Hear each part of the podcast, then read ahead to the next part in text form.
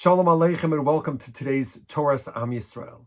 We know, according to our tradition, that there is value in many nations. There are at least 70 principal nations that our rabbis teach us exist. And Rav Kook explains in his commentary on the Siddur that every nation, every part of civilization has something to t- contribute, to add to Hashem's world. Every nation has its own character and is put here to express one particular aspect of godliness, to make one contribution to humanity. However, says Rav Kook, the Jewish nation, we are meant to spread the pristine, ultimate collective light of Hashem. We are meant to reflect and include all the different pratim, all the individual contributions of all the nations.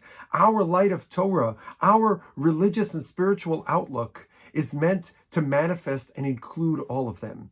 Am Yisrael is not just, says Rav Kook, one nation among nations. We are a nation that is supposed to include the kochos, the power, the influence, the ideas, the specific pratim of all the different nations. When we create that Am together, we create the ultimate Kiddush Hashem, the vision that Hashem wants to see, Lasakin Olam Malchus Shakai, the world which is fixed and mended based on the glory and the light of Hashem being revealed in the world.